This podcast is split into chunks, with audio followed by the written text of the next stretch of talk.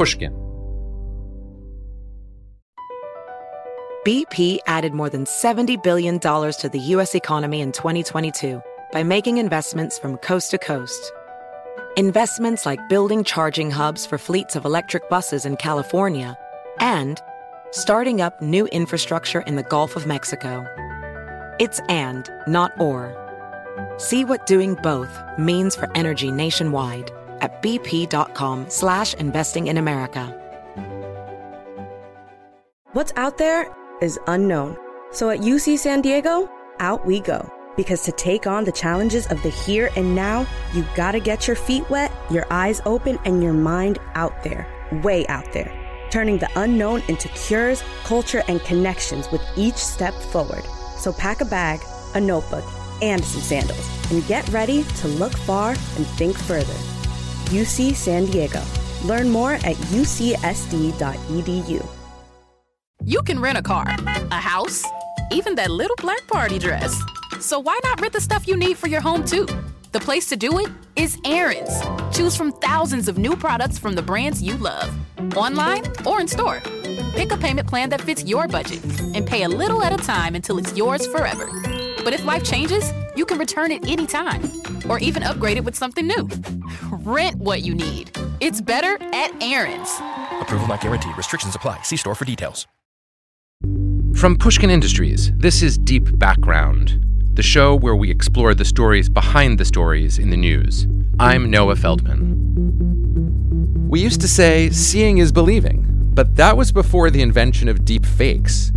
Increasingly, affordable technology can actually create manufactured audio and video that no human eye or ear will be able to distinguish from the real thing. Does that mean we can't trust our eyes anymore? That we'll have to develop a pervasive sense of insecurity about what's actually true? Or could it open the door to something a little healthier, like a modest skepticism, or a world where we will be more cautious about what we believe? To discuss these hard questions, I'm joined by Danielle Citron, a professor at the Boston University School of Law. Danielle is the vice president of the Cyber Civil Rights Initiative, which is a nonprofit devoted to the protection of civil rights and liberties in the digital age. She works very closely with lawmakers, law enforcers, and big social media platforms. She's written extensively about deep fakes, and in June 2019, she testified before the House Intelligence Committee on the subject. Danielle, I'm just so thrilled that you're here to to talk to us about deep fakes. So let's just start with some definitions um, for those who are just encountering deep fakes for the first time over the last few months. What what counts as a deep fake in your definition? Deepfakes is involves machine learning technology that manipulates or fabricates out of sort of digital whole cloth video and audio recordings that show people doing and saying things that they never did or said. So they seem really authentic and realistic, but they're totally false. And they look really good, don't they? You know, right now, the technology is still pretty much developing. So they look good. They're not perfect. You can, if you look closely enough, you can sometimes see some of the flaws, even just to the human eye. And technologists can easily identify, for the most part, that there are some flaws that show it's not real. It's that what's going to happen in the next six to nine months is that the te- technology is it's advancing so rapidly. So soon enough, technologists think it's going to be really hard, if not impossible, to detect or discern the difference between what's fake and what's real. And that's when we're going to run into serious trouble. when that happens. Yeah, I mean when when that happens, that means that any public figure or not just a public figure, any person could be depicted in a relatively convincing looking video clip right. as saying or doing something that they never said or did. So we have to one way or another start preparing ourselves for that for that world, I guess. Is, Yeah. is there any credible realistic way just to ban this technology? I mean, could this just be a piece of technology that was flat out prohibited? I mean, I'm not allowed to have a surface to air missile in my backyard. so why why do I have to have, be able to have this on my computer? right no it's a it's a great question about you know the difference between single use technologies whose only function is essentially illegality in your hands right if you had a surface to air missile deepfakes are different because you know we we can make deepfakes for good we can make deep fakes to create art. You know, there's a deep fake of President Obama teaching us about the phenomenon of deepfakes. We're entering an era in which our enemies can make it look like anyone is saying anything at any point in time, even if they would never say those things. And so you can imagine so many interesting ways that deepfakes can help teach history. There's a man who has ALS, and he sort of spearheaded the use of the technology to create audio that matches his thoughts so that others can hear him speak because he's unable to speak now. And there's a story um, about a man who is a quadriplegic who can't make love to his wife. And they used photographs of him to create a deep fake sex video of he consensually and his wife so they can see themselves making love. So there are all sorts of ways that deep fakes can be pro social. And so, you know, the question is should we ban the technology? And I would say we're going to have some problems with banning it for all sorts of practical reasons. Like it's cats out of the bag. I don't think we can ban it. And I don't think we should mm-hmm. ban it. It sounds like in the world that you're describing, we get very quickly to a category that you've written a lot about and that's a very complicated and contentious topic, and that's the topic of consent. Yep. Um, you know, in the case of the the person suffering from ALS that you mentioned, it's not just that they could create a video, but I suppose they could create an avatar, and then the man's wife could consensually have virtual sex with him, and they would be they would be happy about that, and we would perceive that as a pro social result. The problem arises when it's an image of a person taken without his or her consent. So, are, are, we, at least in this realm, the realm of, let's call it sex and deep fakes, before we get to politics and deep fakes and other kinds of deep fakes, mm-hmm. is this a realm where we need to fall back on the familiar, albeit imperfect, rules that we're used to using to regulate sexual conduct? I mean, sexual conduct itself is something that we see as pro social, except if it's not consensual, then it's very much antisocial and it's rape and it's a crime. It's true that with deep fakes, as with real life physical interactions. So often, where the rubber hits the road and where it's legally and normatively significant is where the person does not consent. It's much in the way that we think of sexual interactions that are physical between two individuals or three or whoever many when we're talking about video and audio, much as the way there's a big difference between porn and obscenity, right? Or porn and uh, non porn. It all has to do with consent. So I'm a, you know, pornography, go for it if that's what you want to do. But if you are made into a sex object without your consent, then by my lights, it's something that we can regulate and should regulate. So obviously this is an important and significant developing area of law. And I want to ask you what I think is the natural question about that, which is how do you draw the line between forms of fiction that have always implicated taking a person's image or their identity, and which historically we've treated as protected by freedom of expression from what you're setting out to prohibit. So Curtis Sittenfeld writes a novel, pretty good novel about Laura Bush, the former first lady, and you know she's more or less appropriated her whole character for the purposes of the novel and it's not a it's not a pornographic novel by any stretch of the imagination but such a novel could include sex or other forms of intimacy and depicted literarily. And we think of that as protected speech in some way. Um, how, how, would you, how do you think about drawing that kind of line? So, a few things. The first is that audio and video are different from text in important ways. You know, audio and video um, have this visceral hold on us. We assume that they're true because we trust what our eyes and ears are telling us. Whereas how human beings respond to text is it's mediated in many respects through our thoughts. And so, unlike audio and video, which react, we react to it in a way that it bypasses thinking. We just immediately assume it is true.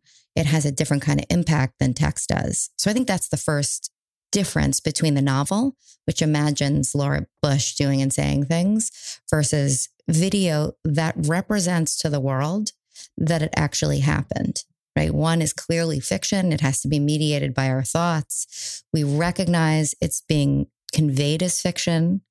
And by contrast, audio and video in the deep fake context. So I'm not talking about audio and video that is clearly parody and that we are using in ways that make clear and as let's pretend there's a label on it that says this is a parody. we're talking about audio and video that's designed to hide itself as false. It's being passed off as real.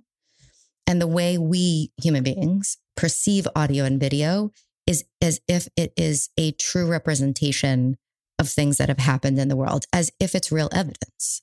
So, that is, I think, one really important piece of why digital impersonations using audio and video have a, not only a powerful impact and therefore can have significant harms, it's how the creators are passing them off as real rather than as fiction. We see this play out with defamation. We can be as opinionated as we want to be, and everyone knows it's what we think. But when it comes to factual falsehoods that we're saying are true, we can punish those. So that's another piece of it why there's a big difference between the deep fake that's passing itself off as real. Soon we won't even be able to tell the difference between fake and real unless we do some real serious journalist digging, right? Where someone was at a particular time versus the novel. Danielle, there, there's several really fascinating things in what you just said, and I want to break it up into pieces if we could. So I want to start with this question of the disclaimer, or how the information is presented on the way you were describing it now, it sounds like though if someone produces a video where they take my image and then they do something with me that I don't want to have done, you know, they put me into a sex video or something like that. Um, if they put a little note on it that says, disclaimer, this is a deep fake, it's not Feldman, then in principle, it sounds like maybe it wouldn't be covered by the prohibitions that you're talking about. And my instinct is that that wouldn't be very satisfactory. If we're concern is about the appropriation of my identity, then a disclaimer, even if it's a Chyron running the whole time that the video is playing, I don't think it's going to make me feel that much better about the appropriation of my image, is it? So, yeah, let me back up for a second. Um, I was using defamation and the kinds of defamation harms and harm to reputation that may be alleviated with labeling. And so the question is a good one, pressing me would disclosure in and of itself be a remedy here? And I always think of it as it's kind of like a half measure and it doesn't remedy the invasion to, let's say, for example, sexual privacy. So when you take someone that you're, the example that you gave, Noah, is one that I would immediately use as well, which is you take someone's sexual identity and you insert their face into pornography. And what you've done is you've appropriated their ability to express themselves sexually in ways that they do not want to be so seen that way, right? Or depicted. And that in itself is a harm. It's a harm that resonates both with autonomy and with um, the consequential, you know, emotional harms. And so you're right that even with the label there, in the case of an invasion of sexual privacy, that there's harm both to reputation that may be somewhat solved by a label like, hey, this isn't real, friends. I'm not passing this off as a fact. That's the, the harm of, to reputation and de- defamation. But there are other harms, and that includes invasions to sexual privacy that labels cannot cure. And as well, if it's in a Google search of your name, a label ain't doing any good probably because people won't see it and there isn't a meaningful way way to respond. We respond so viscerally to video and audio that people are going to believe it's you. That's the second thing that I really wanted to ask you about in your in your fascinating comment before, and that is this idea that audio and video are somehow different because we really believe something about them. And here too, I think there are maybe two different parts. One is the idea that maybe there's something almost neurochemical about viewing audio and video that's different from other forms of representation. And I wonder if you really believe that. I'm not sure I believe that. I mean, if I watch, you know, a Jason Bourne movie, I know it's not real, even though it's got audio and video in it because of the context in, in which I'm experiencing it. So uh, we're perfectly capable of being skeptical about truth in the cases of audio and video. And I'm not completely convinced that if you put us under a functional MRI scan, that our brains would look so radically different in the two contexts. And then the second possibility is that you were saying that we have a kind of cultural expectation that if it's on audio or if it's on a video and it looks like me, that it's me doing it. And there, I want to raise the topic for us to talk about of how that's going to change. It seems almost inevitable that that expectation that we still have as of 2019 may be gone by even by 2000 and 20. So uh, those are two questions in one, but maybe start with the first one. Is there something unique about audio and video? And then we'll go on to whether our expectations are going to change. So, what is unique, and this is really important, I want to underscore, is the notion of context and content. When a deepfake is most effective, meaning when it convinces you that somebody's done something and said something they've never done, it's all about context and content. The Jason Bourne movie you mentioned, in that context and content, I know it's a movie. I go in understanding that it's all this alternative universe that I'm watching on screen. But in a context and context in which the video is being passed off as and looks damn real, then people are going to take it as real. So let me just give you an example. Rana Ayyub is a journalist in India who is an investigative reporter, and she has her work has attracted lots of vitriol because she challenges people in power. And there was a deep fake sex video made of her. She looked at it and she knew intellectually it wasn't her. But immediately after seeing it, she went and vomited and she couldn't sleep or eat for like weeks because seeing herself demeaned and engaging in a sex act she never engaged in, it hit her, she explains, in the gut. She could not shake the image of it in her head. And when thousands and thousands of people saw it, because it was shared like half of the phones in India, people apparently had it. People believed it was her and they confronted her offline. There was the suggestion, you know, people were urging others to confront her and have sex with her, to rape her. So, in that context, the video was taken as true and it moved people it moved people to write to her. Inbox was so full with sex solicitations from men she didn't know. She was overwhelmed. I realize, you know, we're talking about how do we distinguish between circumstances? And you asked, rightfully so, you know, isn't it true now that we we have our our radar is up and we know when to distinguish what's false and what's real? Well, in the case of a movie, we do. Our radar is up and we know. We have all the indicia that it's fake. But, you know, with deep fakes that are really convincing, we won't have our radar up. And especially in certain contexts and certain content, the whole point of it is to trick us into believing it's true. That's an incredibly horrifying story about about Rana Ayyub. I, I want to ask though about how we gradually change our expectations. So, you know, it's a, a really interesting subject in the history of photography, how people certainly believe that photographs were always real in the not only in the late 19th century but well into the 20th century. And two of the great examples that the historians of photography like to use are the photographs of spirits of ectoplasmic angels and fairies and sprites, which became super popular in the end of the 19th century. Arthur Conan Doyle, who wrote the Sherlock Holmes stories, was interested in them, and uh, J.M. Barrie, who wrote Peter Pan, was interested in them and lots of people were fascinated by these by these photographic images which appeared to give actual form to these supernatural spirits. And of course now we look at it and we say well that's obviously a, a fake photograph. The other example that they like to give is stalinist russia. And there's a famous example of a photograph of a whole group of senior communist party figures. And then one by one by one as each was purged he was they were all men. He was airbrushed or mm-hmm. i guess they maybe didn't have airbrushed but he was removed by earlier technological means from the photograph until in the end you basically just had stalin on his own. And at every moment you know the communist party kept putting out these these photographs out there and the public sort of in some way believed them even if some people might have remembered that this photograph looked a little different than it had looked the last time. So those are both examples from the history of photography about how the technology could elicit the expectation of reality for some period of time. But then as people get familiar with the technology, our expectation changes. And so I'm wondering if the tragic story that you described for Rana Ayyub isn't something that will last for as long as it takes for people around the world to realize what deep fakes are. And let's say it takes six months or a year or a couple years for people to figure that out. But maybe we're on the cusp of a change where no one's really going to believe what they see or, or hear on audio or video anymore. And I think that leads us to two really troubling places. Like we're in a fork in a road. And the first is if we just decide that we can't believe anything, then we're going to just believe what we want to believe, just forget the truth. You know, our, our confirmation bias is we believe information that accords with our worldviews. And so, one possibility in a world in which we are so skeptical of audio and video evidence that we simply say, throw our hands up and say, oh, I'm just going to believe what I want to believe, truth be damned.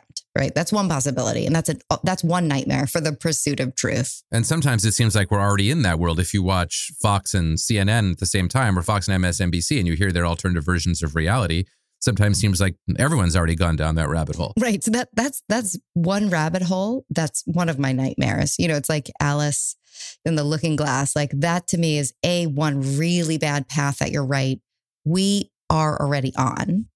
And then the second challenge for truth, and you alluded to this earlier, is that we might also be in a space where, and it, this could be liminal, doesn't mean it's forever, but where, and we've seen it already with politicians looking at real evidence of wrongdoing and saying, ah, you can't believe your eyes and ears, it's a fake. Think about what President Trump tried to do with the Access Hollywood tape. He sort of wises up to the idea of a deep fake after he admits to having, of course, been in the conversation with Billy Bush. More recently, he said, That wasn't me. I'm not sure that was me. He tried it out you know, and it's Bobby Chesney mm-hmm. and I, um, professor at UT Austin and my co-author, we call that the liar's dividend.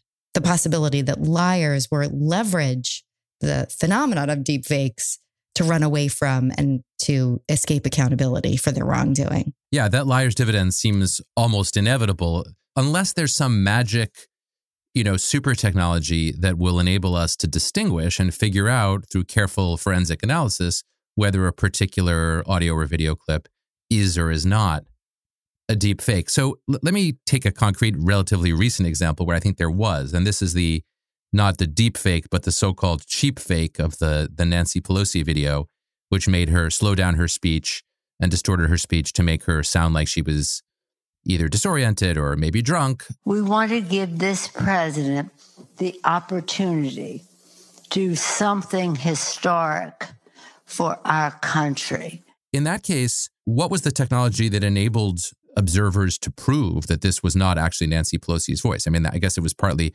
finding the original video and audio where she sounded normal. We want to give this president the opportunity to do something historic for our country. Yes.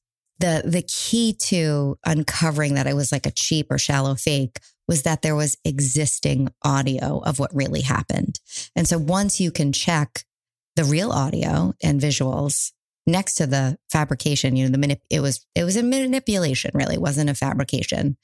Then you could say they played with that. They slowed down the speech. But what's challenging is and and some of worries that Bobby and I have about privacy is that when we don't have self surveillance all the time, you know, Nancy Pelosi when she's giving public remarks, somebody's taping it. But the everyday person doesn't have perfect surveillance, one hopes, right? And so you don't well, have. If you're carrying your phone around, you may actually de facto have perfect surveillance of yourself, whether you know it or not, or if you're speaking while Alexa is on. I mean, we usually think that's a problem that you're constantly being surveilled wherever you go. But in your account, it might actually be a good thing. I mean, it's very easy to build in a feature to your phone I mean, it's already in there right. uh, that listens to everything you say. And then you could always pull it out and say, well, as a matter of fact, I didn't say that. And we might, I mean, so what Bobby and I imagine in our work together is the possibility that we take that, you know, our phones right now are, they're basically GPS trackers and they track everything we do and say with those phones through text and through our sending photos, but they're not on in the sense of they're not mic, you know, microphone recording devices unless somebody installed cyber stalking an app on their phone, right? So we're not. Although that's not true. If you have if you have Hey Siri on there, oh please, did then, you turn that off on your phone? Sorry. Well, I, I was going to until our conversation because I, I guess, you know, I thought to myself, well, I wouldn't want everything that I say to be recorded. But now I think to myself, if someone's going to make a fake video of me saying or doing something, maybe it wouldn't be so terrible for me to have a 24 7 record of everything I've said and done. Right. And what Bobby and I are worried about are market mechanisms that for, let's say, for people who have a very public persona, having a life logging record of everything you do and say and every interaction, sort of like the novel The Circle, you know, by Dave Eggers. That possibility may not be so much a choice for people who their actions have high potential for harm for very powerful entities like a company. So it may be someday, you know, you have a company CEO who part of the deal getting a very high salary is you have to be under surveillance 24 7 so that you can debunk the deep fake that if time just right could throw off the IPO. And my worry is that in the broader term, we may have an unraveling of privacy. It's a concept that Scott Peppet like wisely wrote about like eight years ago.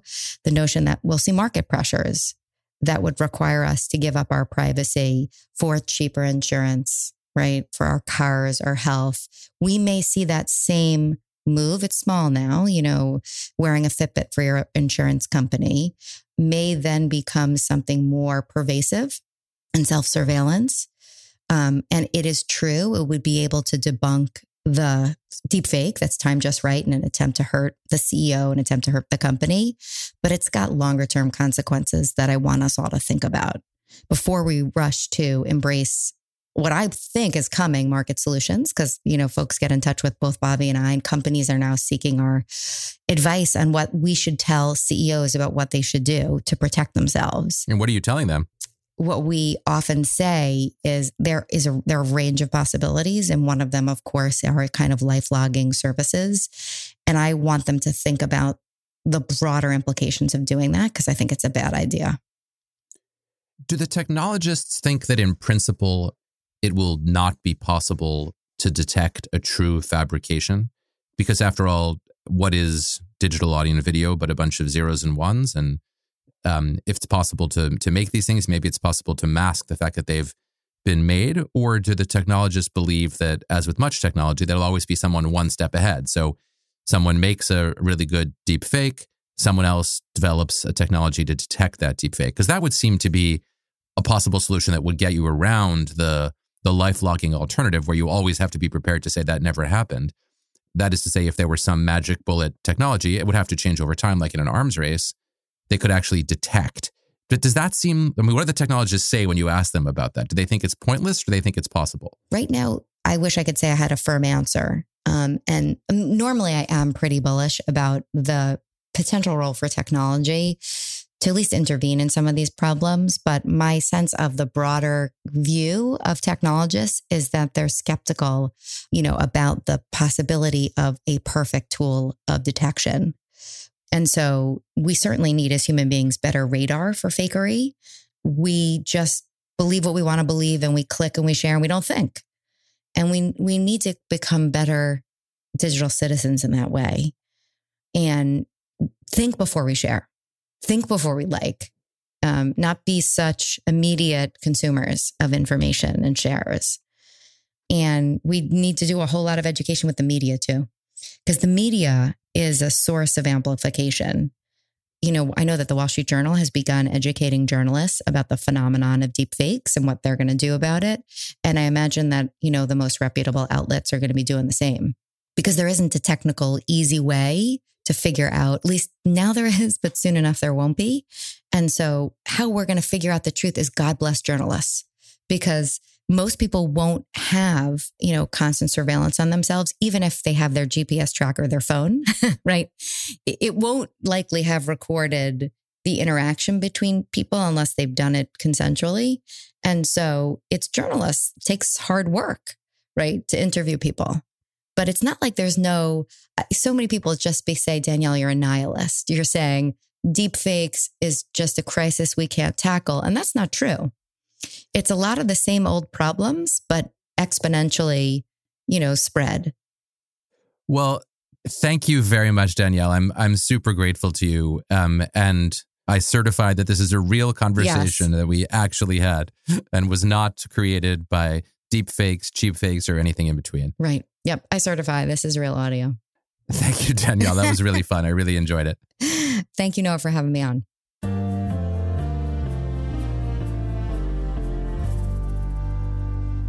From talking to Danielle Citron, I'm convinced that we're really only at the beginning of finding our collective solution to the challenges posed by deep fakes. Think of the example of photography, where we once believed that whatever we saw was true, and we gradually came to see things in a more complex way. Should our response be to pass laws that regulate what kinds of images can be created, fake or real? Or should the answer be to rely on self regulation or technological solutions? These are challenges that would look very, very different if we were in the midst of the technology, the invention of the photograph, than they look today at the distance of 150 or 175 years. So we're going to have to drill down on just how much deep fakes do fool people. And that's something that we're going to have to watch very closely going forward. The first couple of very popular deep fakes are going to lead to great confusion. But over time, we may observe that the public becomes acclimated to the potential uses of deepfakes and becomes more skeptical. As our skepticism rises, the need for regulation may well go down. Danielle remains extremely concerned about the sexual privacy of individuals that can be violated by deepfakes. That's an independent and serious concern, and it will require careful regulatory attention to balance human beings' interests in privacy and dignity against the countervailing concerns of freedom of expression. BP added more than $70 billion to the U.S. economy in 2022 by making investments from coast to coast. Investments like building charging hubs for fleets of electric buses in California and starting up new infrastructure in the Gulf of Mexico. It's and, not or. See what doing both means for energy nationwide at bp.com slash investing in America. Witness the dawning of a new era in automotive luxury with a reveal unlike any other as Infiniti presents a new chapter in luxury, the premiere of the all-new 2025 Infiniti QX80. Join us March 20th live from the edge at Hudson Yards in New York City featuring an unforgettable performance by Grammy and Academy Award winning singer, songwriter, and composer, Jon Batiste. The all new Infiniti QX80 is unlike any luxury SUV you've ever seen. Smart enough to anticipate your needs, even before you do. Every line, curve, and detail was thoughtfully crafted so everything for every passenger feels just right. Don't miss it. Mark your calendars and be the first to see it March 20th at 7 p.m. Eastern, only on iHeartRadio's YouTube channel. Save the date at new-QX80.com. 2025 QX80 coming this summer. Okay, quick math. The less your business spends on operations, on multiple systems, on delivering your product or service, the more margin you have and the more money you keep. Obvious. But with higher expenses on materials, employees, distribution, and borrowing, everything costs more. So to reduce costs and headaches, smart businesses are graduating to NetSuite by Oracle. NetSuite is the number one cloud financial system, bringing accounting, financial management, inventory, HR into one platform with one source of truth. With NetSuite, you reduce IT costs because NetSuite lives in the cloud with no hardware required, accessed from anywhere. You cut the cost of maintaining multiple systems because you've got one unified business management suite. And you're improving efficiency by bringing all your major business processes into one platform, slashing manual tasks and errors. Over 37,000 companies have already made the move. So do the math. See how you'll profit with NetSuite. Now through April 15th, NetSuite is offering a one-of-a-kind flexible financing program. Head to netsuite.com slash stereo right now. netsuite.com slash stereo. netsuite.com slash stereo. Now, our sound of the week. היום הזה הוא יום קשה ועצוב. היום הודעתי לבאי כוחו של ראש הממשלה, מר בנימין נתניהו, על החלטתי להעמידו לדין בכתב אישום הכולל שלושה אישומים. That was the Attorney General of Israel announcing the indictment of Prime Minister Benjamin Bibi Netanyahu on a range of corruption charges. Benjamin Netanyahu is not just another Israeli politician. He has served longer in the office of prime minister than any other person in Israel's history, including the legendary first prime minister of Israel, David Ben Gurion. He's become a kind of permanent fixture in the minds of many people on the Israeli political scene. He's so hard to displace that even though not only one, but two recent elections led to his failing to get a meaningful majority, he's still the prime minister because although he couldn't form a government, neither could his main opponents. The idea that a sitting prime minister in a democracy, admittedly a struggling democracy in Israel's case, but a democracy nevertheless, will actually be put on trial for crimes in real time is a kind of extraordinary reality for Israeli politics, which are always full of surprises. Is this a good or a bad thing for the state of Israeli democracy? This could really go in one of two different ways. There is a pessimistic view of it, and it's hard not to sympathize with that pessimistic view.